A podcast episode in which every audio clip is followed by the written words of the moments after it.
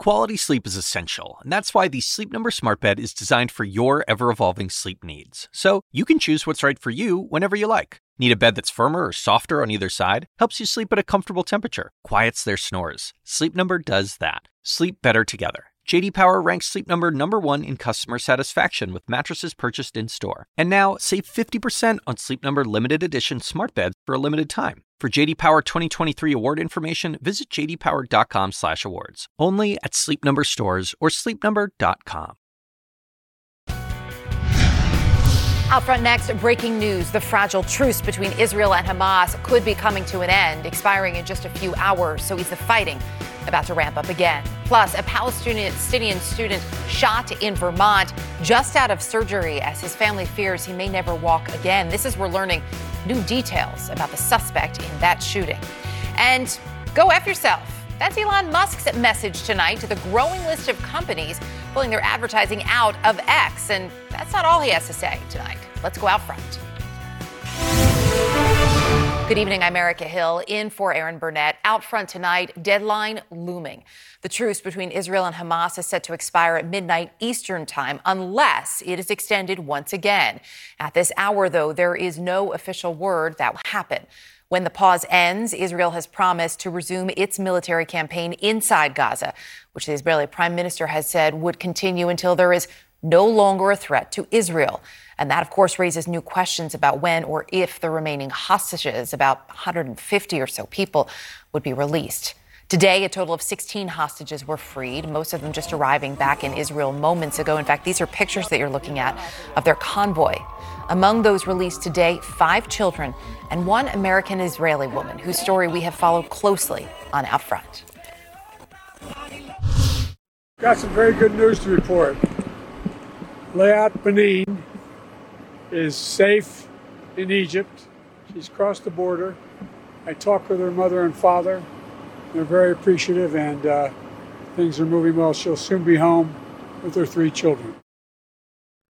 And Liat's father, Yehuda, will join me here on Out Front in just a moment. Uh, many of you, many of our viewers know Yehuda. He's been a frequent guest on this program since his daughter and son in law were kidnapped on October 7th. In fact, here's what he told Erin just days after they were abducted.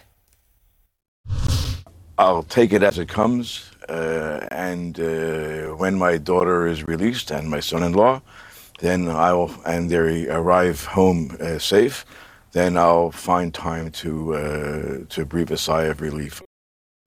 Well, tonight, one month after he said those words, Yehuda will have the chance to hold his daughter tonight. His son in law is still being held in Gaza. We begin this hour with Jeremy Diamond. He's in Ofakim, where the newly released hostages just passed through. So, Jeremy, uh, you just saw that convoy. I know you also have some new information about the future of this truce. Where do things stand at this hour?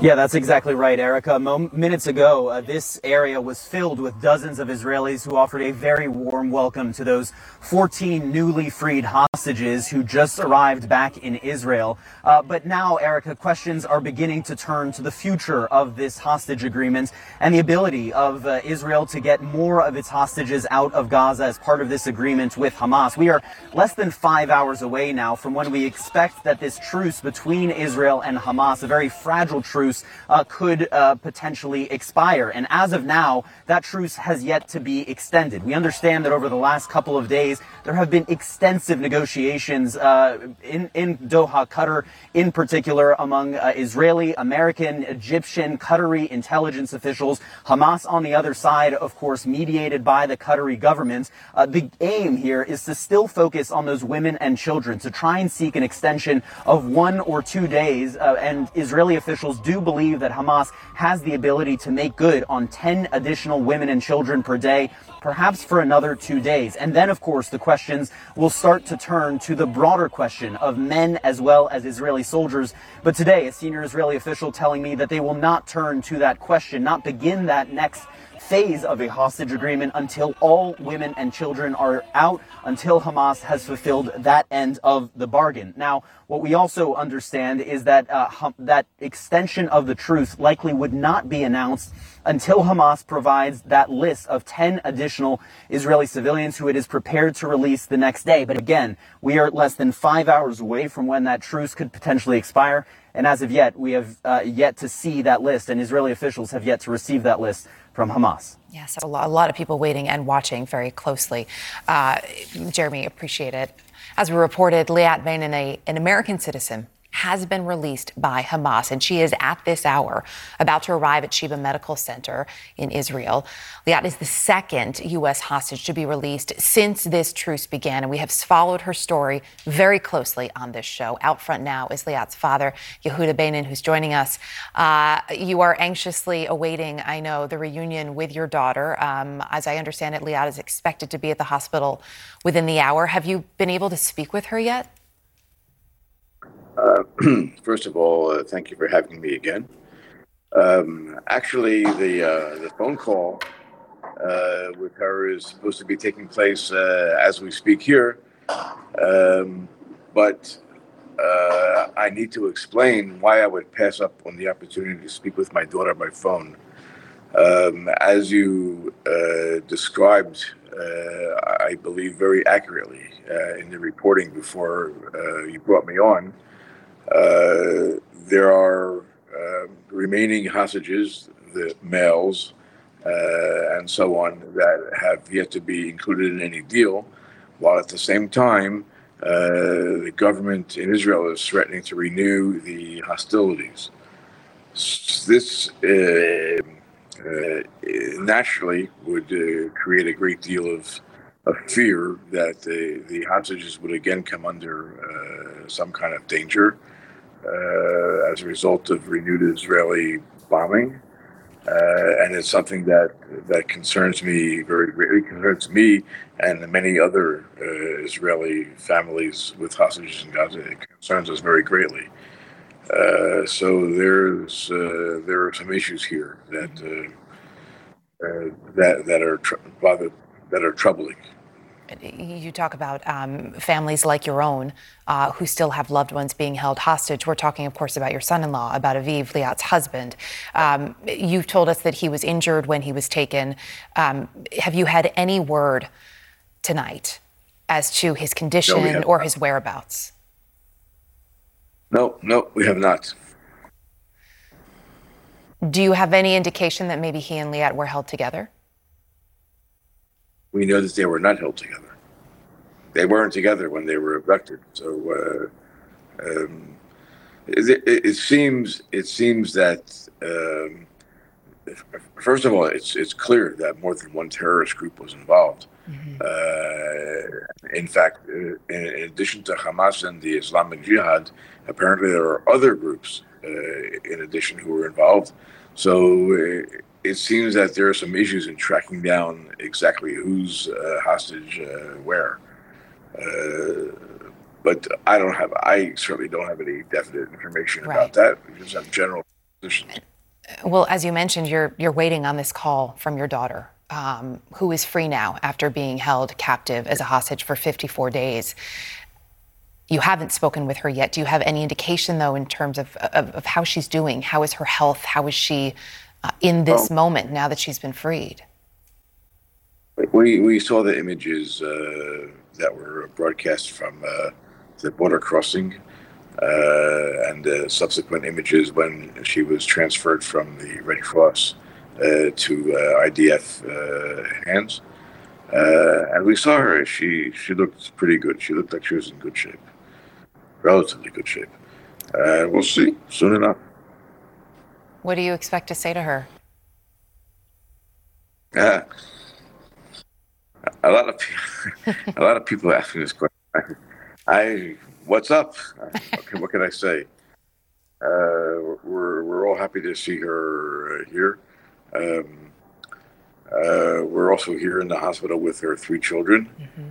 Uh, and, uh, we'll we'll let them uh, uh, greet their mother and uh, my wife and I will will take it back seated first for sure, uh, and later we'll we'll speak with her. We'll see what's going on.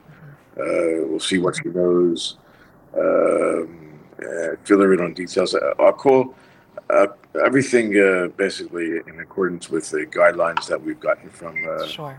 social work professionals.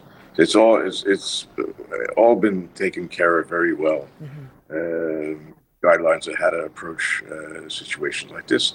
So we'll see. We have to go with the flow. We'll see what happens. Um, I imagine it was quite a moment for you and your wife, for your grandchildren, her children, when you got word that she was in fact among the hostages to be released. What was that moment like for you? Well, that you know, you know when it when it hit me. Actually, uh, I'll be very frank. I, I, have a tremendous knot in my stomach. Um, the issue of Aviv is uh, weighing on me very heavily. Uh, this is not a simple uh, simple situation by any means. Uh, the cases of uh, women and children were were clear cut, uh, or more clear cut, and now we're facing some real challenges. and and people are people who are affiliated with the Hostage Family Forum are are weighing uh, how to move forward. Mm-hmm. and the the forum has up until now been stridently apolitical in its approach. And it seems that uh, from this point forward, it's not going to be possible to main, maintain that apolitical approach, and uh, some political decisions are going to have to be made the nature of uh, trying to manage a war uh, with two objectives that are diametrically opposed to each other is problematic. And uh, uh that that issue needs to be addressed. And we need to understand how to approach the government and influence the government uh, to um, uh, to work towards releasing the hostages as its first priority and not have, necessarily winning. Yeah, which we have heard um, repeatedly from so many families uh, that that should be uh, priority number one. Before I let you go, um, we heard briefly from President Biden there before we came to you, uh, where he said that he had spoken with you. What did President Biden say to you in that moment? Well, first of all, I, I was looking at my phone and I saw the the Washington D.C. phone number, and uh, I thought it was uh, I thought it was the the PR firm that the uh, American hostages are working with. And then uh, I, I, I take the call and I say, "Hi, this is Joe Biden," like that. And uh, it took me a few seconds to realize uh, what was uh, what was coming down. Uh, and like like whoa! So I got immediately I called my wife over and some of the other uh, people around who were all recording the conversation. It was quite quite unusual because my first question is, hey, you know, hey guys, you see, I'm talking to the president of the United States. Where's where's Prime Minister Netanyahu in all this? Uh, and the the answer is obvious, uh, of course. Uh, the the conversation that my wife and I had with the president was very very pleasant. Uh, we first and foremost thanked him for uh, his efforts, the efforts of his administration in securing the release, release of our daughter. Um, he invited us to visit him and his wife in the White House. And uh, once again, uh, the president has uh, shown uh, me or anybody else who was listening to this conversation that uh, he's uh, the president is sharp as a tack, sharp, sharp as a tack, and that any any intimation uh, to any other state of his mind is just patently ridiculous. So uh, it's happy to. I'm glad that uh, I'm happy. Uh, I'm glad that that President Biden is a president. Uh, I don't see uh, any other person around who would be able to manage this this current situation as well as he has. Yehuda and we appreciate you, as always, taking the time to join us tonight, especially as we know um, you wanted the opportunity to talk about your son in law as well, and that delayed the conversation with your daughter, Liat. Please go take that call now. Thank you. Oh, uh, thank you. This is uh, this is true. This is indeed the, the next uh, uh, mission that we have in front of us, and it's a very serious uh, mission. Yehuda, thank you again. Joining us out front now is retired Army Lieutenant General Mark Hertling, former commanding general of Europe. General Hertling, uh, good to have you with us. You know, we heard very clearly what the concerns are for Yehuda Beinin in terms of his son-in-law, Aviv, so many other families about what could happen if, in fact, this pause ends tonight. If that happens, what do you imagine the fighting will look like when it resumes? Well, I, I, couldn't have said it any better than Mr. Beinin just did right right then, Erica. He actually outlined the, the various factors of the strategic implications of what different governments are trying to do. You know, if I can just review that very quickly, Mr. Netanyahu has said his stated objective is to destroy Hamas. Uh, the, Hamas has said their stated objectives in their charter is to kill Jews and destroy the Israeli state. Then you have the American um, President Biden who is saying, hey, my objective is to get as many hostages out and prevent a humanitarian disaster in Gaza with the Palestinians. So those three things somehow are, are clashing. Uh, and it's causing some great emotional trauma on the part of families of, of the hostages for sure, and many people that are watching the citizens of Gaza being caught in the middle as Hamas uses them uh, purposely uses them as shields against attacks by Israelis. Uh, I think what we're going to see tonight, uh, Erica, if the if the pause does end, if this kinetic pause uh, regains momentum, you're going to see a lot of kinetic activity by the Israeli Defense Forces against Hamas. Mm-hmm. Hamas has used the period of time with the pause to maneuver, to move the hostages, to find new ways to draw Israel into a fight that's going to put God, uh, Palestinians in the middle, and it's going to be more of what we saw in the first six weeks of the operation. Um, Barak Ravid has some reporting tonight that President Biden told Netanyahu if this military action resumes, that Israel cannot operate in southern Gaza the way it did in the north. We have heard these calls for Israel to be more precise moving forward when the fighting resumes. How much sway, especially given what you just laid out there, does Biden have here? Well, he, he's attempting to influence Netanyahu and his approach to this entire operation. But truthfully, Erica, it's going to be very difficult. You know, I, have heard a lot of people compare this operation in Gaza to some of the operations the United States has conducted, like Mosul and Fallujah, but it's a world of difference. In all those other operations, you did not have an enemy force in a subterranean environment using uh, defensive uh, operations, though in prepared positions that they've been preparing for years, uh, and and on top of the popul with the population on top of them. So it's very difficult to say, hey, let's let's do a more precise campaign. Let's do more precision attacks against Hamas because Hamas wants Israel to attack them through the population and use that against the international community uh, to, to put Israel again in a bad position. So it's going to be very difficult to have more precision operations. Uh, but I think the president is attempting to influence uh, Israel to, to make sure that they do the very best they can mm-hmm. in terms of destroying Hamas without affecting the Palestinian people. That's near impossible to do from a military perspective. General Hertling, always appreciate your insight. Thank you. Thanks, Erica. Out front next, the Palestinian student shot in the spine in Vermont, just out of surgery this hour. His mother, who just flew to the U.S. to be by his side, joins me next. Plus, injured and alone for days, surrounded by Russian troops. How a Ukrainian soldier escaped and survived. You'll see his harrowing story here first. And Elon Musk defiant tonight, offering some choice words for advertisers fleeing X in the wake of his anti Semitic posts. Go yourself. Is that clear? This podcast is supported by Sleep Number. Quality sleep is essential. That's why the Sleep Number Smart Bed is designed for your ever evolving sleep needs, so you can choose what's right for each of you whenever you like. Need a bed that's firmer or softer on either side? Helps you sleep at a comfortable temperature, quiets their snores? Sleep Number does that. Only Sleep Number smart beds let you each choose your ideal comfort and support, your sleep number setting. Sleep Number smart beds learn how you sleep and provide personalized insights to help you sleep better. All Sleep Number smart beds feature cooling, pressure relieving comfort layers for soothing sleep throughout the night. Temperature balancing bedding is designed to move heat and moisture away when you're hot. When you're cool, they hold their energy to help warm you.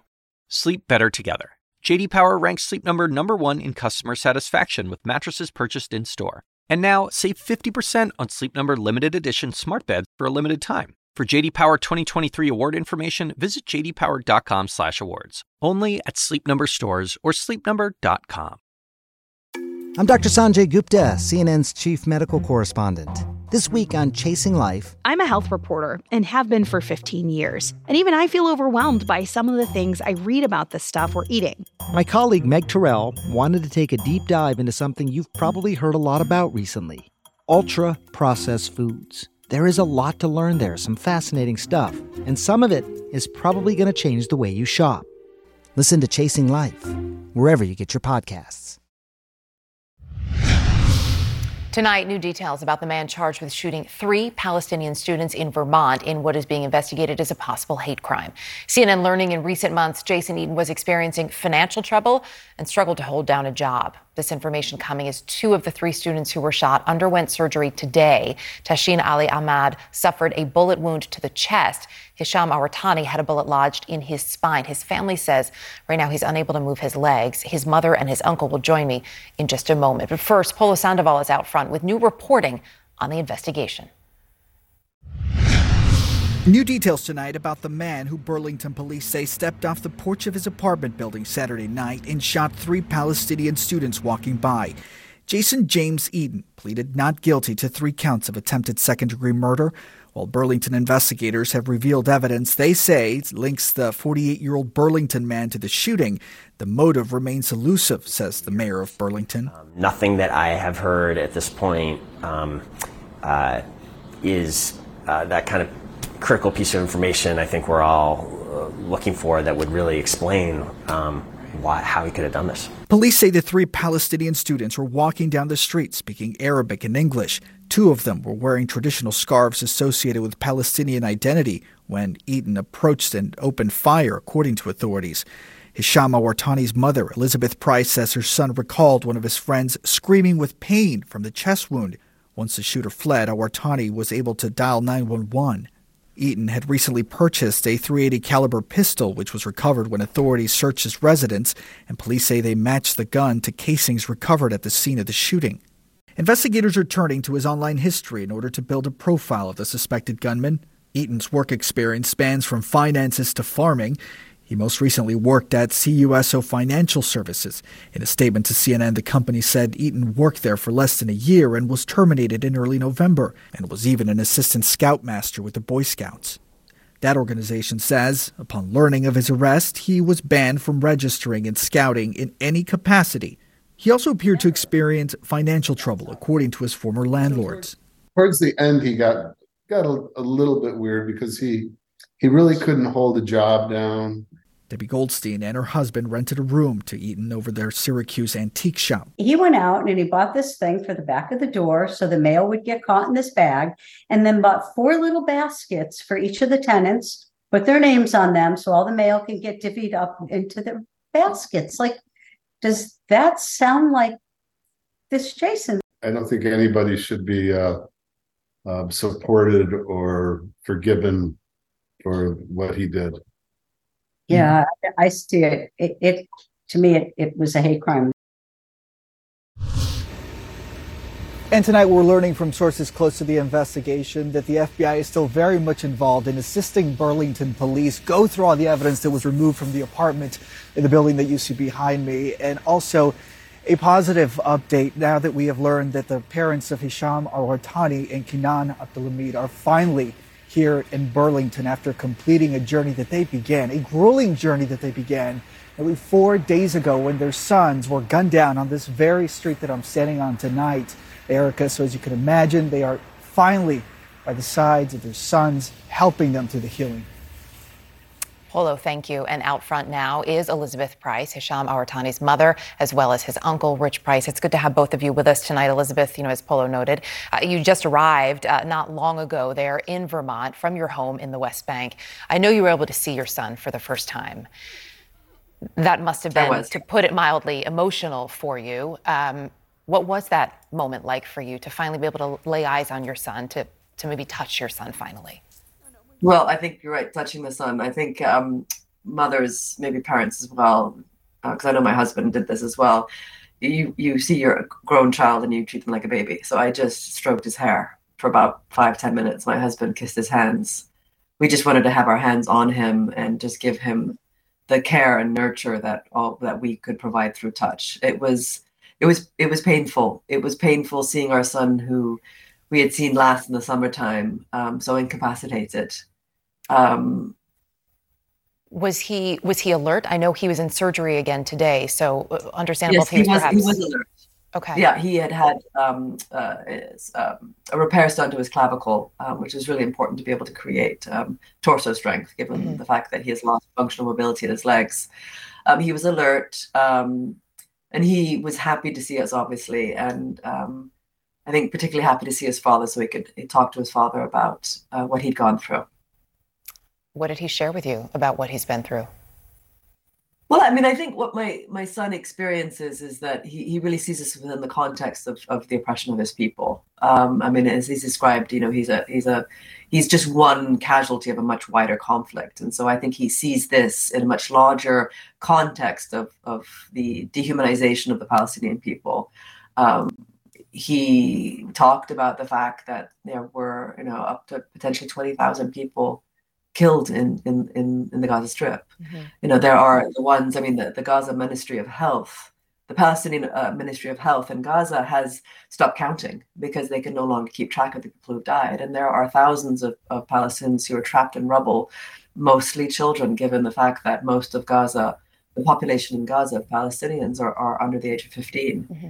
So I think he, he really sees this in the context of, of attacks on Palestinians as an individual uh, so I think he, he, he feels like this is something that is uh, obviously uh, he's feeling personally because it's affected his life, mm-hmm. but um, he sees this as something that it um, comes along with with the identity of, of being a Palestinian that people don't respect the validity of, of what it is to be a Palestinian and respect the humanity of Palestinians. The, the, police in Burlington have described this as an unprovoked attack. Um, there are questions about a motive or a lack of a motive, as we just heard from that official in Polo's piece. Rich, over the last few days, based on uh, you know what you've seen and even what you heard from your nephew and his friends before this happened, did they express any concerns to you about their safety? No, I mean, look, Burlington, Vermont, um, is a place that prides itself on being a place of of openness, of of inclusion, of diversity, even.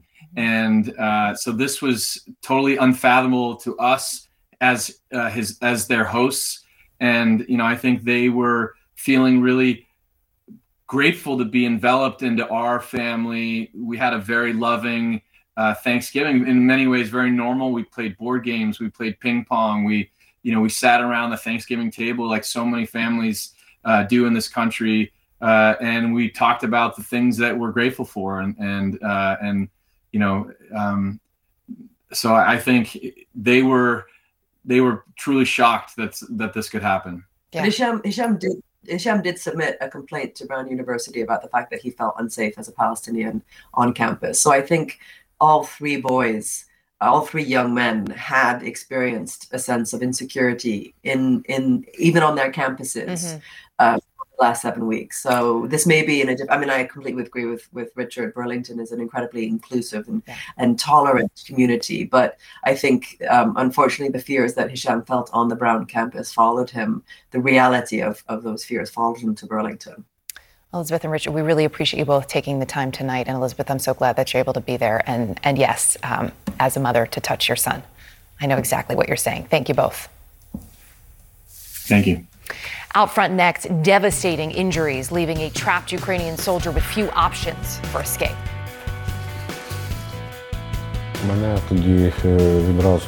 I was wounded in both legs. I immediately touched them to check they were still there the harrowing story of his survival after being surrounded by Russian troops with no way of escaping for days. Plus, an American wrongfully imprisoned in Russia says he was attacked in prison. What happened? Paul Whelan's brother is my guest. Tonight, Russia denying it is behind the apparent poisoning of the wife of Ukraine's spy chief. Mariana Budanova is in the hospital after becoming sick, along with other intel staffers in Ukraine. Her husband is deeply involved in Ukraine's efforts to oust Russia from its territory and has long accused Russia of trying to kill him. The Kremlin spokesperson tonight, though, claims Russia has nothing to do with this, saying, quote, Ukraine blames Russia for everything. Ukraine even blamed Russia for its very existence. These are routine accusations. The denial comes after Ukraine's foreign minister told Outfront this. So it's highly likely that Russia is, is behind it, but I'm not making any official conclusions. So I leave it to the, uh, to the experts to make. Meantime, tonight, CNN is now hearing the harrowing story of a Ukrainian soldier who hid for weeks while he was critically wounded and alone on the outskirts of Bakhmut. All of this as Russian forces surrounded his position. Anna Coren has this story you'll see first on Outfront. In the stairwell of a public hospital in central Ukraine, Serhiy draws back on a cigarette. The 36 year old soldier picked up the habit during the war.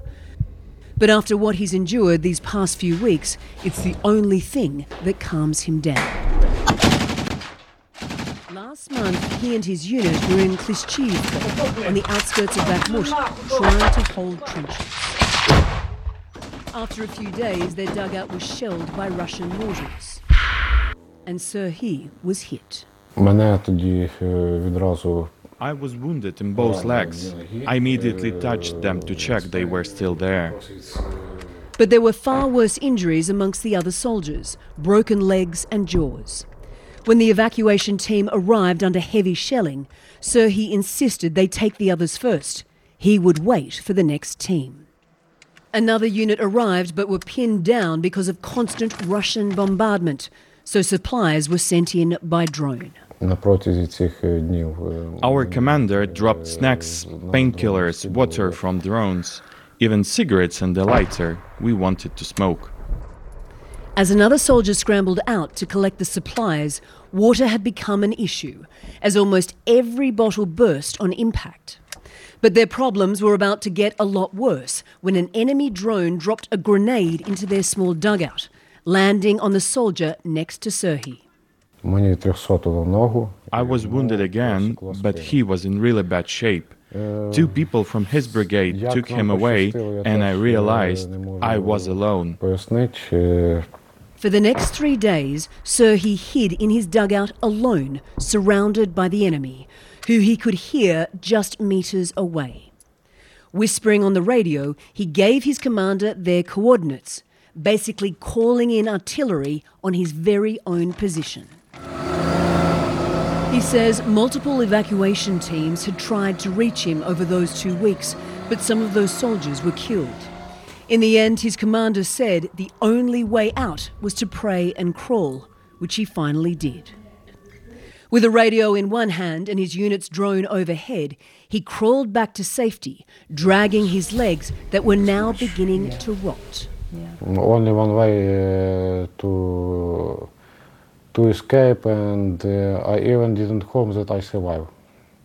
As uh, Sergei recovers in this hospital in central Ukraine, eager to go home, he maintains his story is nothing special and that it's the soldiers now fighting on the battlefield that deserve the world's attention. What I have seen cannot be expressed in words. Every guy in this world has gone through something like this. Our guys are paying a very high price. A price Ukrainian soldiers are continuing to pay as this war painfully grinds towards its second year. It is such a remarkable story. And um, you also, as I understand it, um, you spoke with the advisor um, to Ukraine's commander in chief, Valery Zaluzhny, who today, who recently made some controversial remarks that this war was a quote, stalemate. That is something, of course, President Zelensky uh, wouldn't agree with. What did he tell you? Yeah, those comments certainly did create headlines. We spoke to General Zaluzhny's advisor, General Nazarov, uh, today, and uh, he said that those comments were designed to be an alarm bell for Western leaders. You know, the war here is not going well, Erica. Uh, Ukraine is not winning this. And they want the world to know that they need their support. You know, this is on the back of a failed counteroffensive. They're now moving into a harsh winter and a very uncertain 2024. The advisor told me that they desperately need weapons and advanced weapons that they're simply not getting, and there's a real lag time. Uh, he talked uh, about uh, mobilization and how there's problems, and and also Erica, which I think is really important. I asked him what would be the game changer on the battlefield. He said. We need all weapons. There's not one single one, but F-16s are absolutely critical. And we need them now to counter Russian air supremacy, not in the spring of next year, which is when they're scheduled to arrive. Yeah, Anna, really appreciate the reporting. Thank you. Out front next, an American imprisoned in Russia assaulted in that prison, an attack Paul Whelan says he actually warned the Secretary of State about. His brother is out front next. And Elon Musk gets aggressive, dropping the F bomb when confronted with a question about advertisers leaving X after his anti Semitic post. I'm Ina Garten. Welcome to Be My Guest, the podcast. One of the best gifts you can give friends is spending time together. But what's even better than that? Cooking with them. On Be My Guest, the podcast, new friends and old stop by my barn for some conversation and great cooking. We talk about food, life, and everything in between. Listen to Be My Guest, the podcast with me, Ina Garten, and join us wherever you get your podcasts.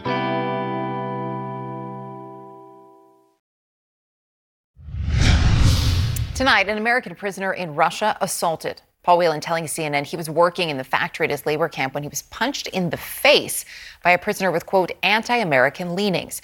We've been following Whelan's story very closely. He's been wrongfully detained in Russia for nearly five years. Out front now, his brother, David. So, David, um, I understand that Paul actually told your family he was there sitting at a sewing table uh, like the one we saw on Russian state TV not long ago when this assault occurred. Uh, this is some of that video from Russian state TV. What did he tell you about this attack and how it happened? Well, he was engaged in the normal work that they do in the uh, in the workshop at the fact er, at the uh, prison uh, camp, and uh, there was a new prisoner who uh, was in the way of the process of uh, of what Paul had to complete next. And after asking this prisoner to move multiple times, the prisoner just lashed out and punched him. And this, you know, we can see in the video there, it's sort of a big open room. There aren't necessarily guards hovering around either. No, in fact, uh, it's a, a, pretty dangerous uh, situation if you think about it. The guards stay outside the workshop, so it's only the prisoners inside. And the prisoners are given all the tools they need in order to make textiles. So there are sharp shears in there.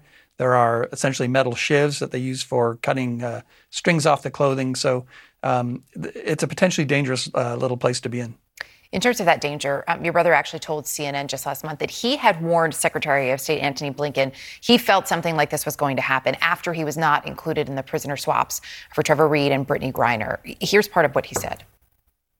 I told him point blank that um, leaving me here um, the first time um, painted a target on my back, and leaving me here the second time um, basically signed a death warrant. Why does he believe he's more of a target now? Well, I think it's clear that the Kremlin has been increasing uh, anti American invective, and that's what they pipe into the prison over the TV system there.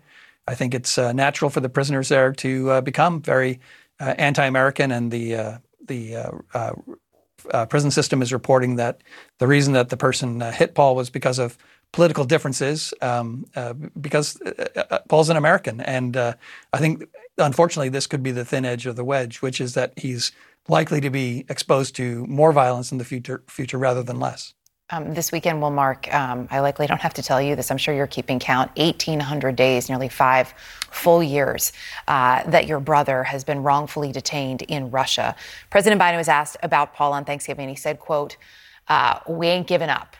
What is the latest that you've heard from the White House, from the administration about efforts to bring him home? Well, I think we've heard the same thing we've heard for nearly 12 months now, which is that they're working on it. Uh, and unfortunately, their working on it doesn't actually bring Paul home. Um, and certainly, whatever they are working on has not led to Russia agreeing to any sort of concession. So it's a, it's a frustrating time for all of us, I think. Uh, and we worry about Paul's mental health uh, obviously now being concerned about physical uh, attack as well as just you know the, the grueling mental uh, situation of being in a prison like that. But uh, unfortunately, I don't see that the uh, government is any closer to bringing Paul home than they were a year ago. David Whelan, we appreciate you as always taking the time to join us. Thank you. Thanks, Erica. Out front next, Elon Musk ripping into the advertisers tonight who left X after his anti Semitic post, and an update just into Out Front. The father of the American hostage who was just released, we spoke with him at the top of the show. He was just able to speak with his daughter for the first time. What she told him. That's next. Just moments ago tonight, Elon Musk, in an interview with Andrew Ross Sorkin at the New York Times DealBook Summit, saying this to advertisers who've left X over his endorsement of anti Semitic content. If somebody's going to try to blackmail me with advertising, blackmail me with money, go f- yourself. But go f- yourself. Is that clear? I hope it is. Seems pretty clear. Out front now, Dana Hull, Bloomberg senior reporter who covers Elon Musk. So, Dana, the New York Times uh, reporting that this anti Semitic post could possibly cost X up to $75 million in lost ad revenue this year. Uh, meantime, Musk is warning that the advertising boycott could kill the company. He's not happy about it. It's fascinating for him to say that, of course, based on why the boycott happened. Yeah, I mean, I think what you saw tonight at the DealBook Summit was authentic Musk. I mean, he's angry about it, but he's not going to change his tune and he's not going to change the way he operates just because advertisers are leaving the platform. Um, and, you know, dropping F bombs at a big summit like DealBook is unusual for a CEO, but we, as we all know by now, Elon Musk is not your typical CEO by any stretch of the imagination. Uh, no, certainly not. Um, that that is true. You know, he also talked about um, his recent trip to Israel, saying it was planned before the fallout, that it wasn't an apology tour. He did apologize though for the post, saying that of all the things he's written on X, it was the most foolish thing he'd ever said on the platform, likening it to handing a loaded gun to those who hate me, um, and arguably to those who are anti-Semitic, and saying he was quite sorry it wasn't his intention. Um, is this just trying to save face, or is that actually genuine? You know, I think it's a mixture of both. I mean, we finally get this sort of quasi apology, what, two weeks after the initial post that is still up on the platform. It has not been deleted. And, you know, I think that Musk is not always the most um, emo- emotionally intelligent person. He's not always the best reader of the room. He tends to sort of shoot from the hip and say things uh, w- without a filter, and that can backfire, which we've seen kind of throughout his career. But he, you know, this was the closest that we've seen him come to expressing regret and remorse for the way that his words were construed. I mean, you know, some advice would be maybe not tweet or not post, but he's obviously the owner of the platform and, and that's his prerogative. I don't know that that was going to get through, especially because of what we saw yesterday, right? Supporting this Pizzagate, um, long debunked conspiracy theory, but supporting that as well. There are so many of these moments, when you add them all up, I mean, it does uh, raise a question is what is the future of X at this point, especially with advertisers fleeing in the numbers that we're seeing? I think that Musk is really trying to pivot to a subscription model where he wants creators and people who, you know, want to be on X to pay for different levels of access. And he does not want to be beholden to advertisers. And this is sort of a, I mean, the, the wild irony here is that you know, Musk created Tesla, this incredible force in the automotive industry without relying on advertising at all. And then he bought this social media company that is heavily dependent on advertising. And I think that that's sort of a circle that he can't square. Yeah, uh, listen, there's a, there's a lot there, and I'm glad that you're watching it so intently because you can translate a lot of it for me. Dana Hull, thank you for being with us tonight. Out front next, an update just coming into the show here. The father of the American hostage who was just released a short time ago by Hamas. We spoke with him at the top of the hour. He just spoke with his daughter. That conversation next. At the beginning of the show, I spoke with Yehuda Beinin, the father of American hostage Liat Beinin, who was just freed. He was waiting to speak with her on the phone when, when we spoke. Well, I'm happy to tell you he let us know they did, in fact, connect. And he tells us his daughter is in good spirits and, in his words, seems hardly worse for the wear That being said, he says Liat also told him this was the most challenging thing she has ever faced. Yehuda is currently at the hospital where he will be reunited with his daughter in person very shortly. His wife and her three children, his grandchildren, they're waiting as well. Thanks so much for joining us tonight. AC360 starts right now. Quality sleep is essential, and that's why the Sleep Number Smart Bed is designed for your ever evolving sleep needs. So you can choose what's right for you whenever you like. Need a bed that's firmer or softer on either side? Helps you sleep at a comfortable temperature, quiets their snores. Sleep Number does that. Sleep better together. JD Power ranks Sleep Number number 1 in customer satisfaction with mattresses purchased in-store. And now, save 50% on Sleep Number limited edition smart beds for a limited time. For JD Power 2023 award information, visit jdpower.com/awards. Only at Sleep Number stores or sleepnumber.com. I'm Dr. Sanjay Gupta, host of the Chasing Life podcast. In honor of our 10th season, we want to hear from you. Leave us a message at 470-396-0832 and tell us how you chase life. It could be used on an upcoming episode.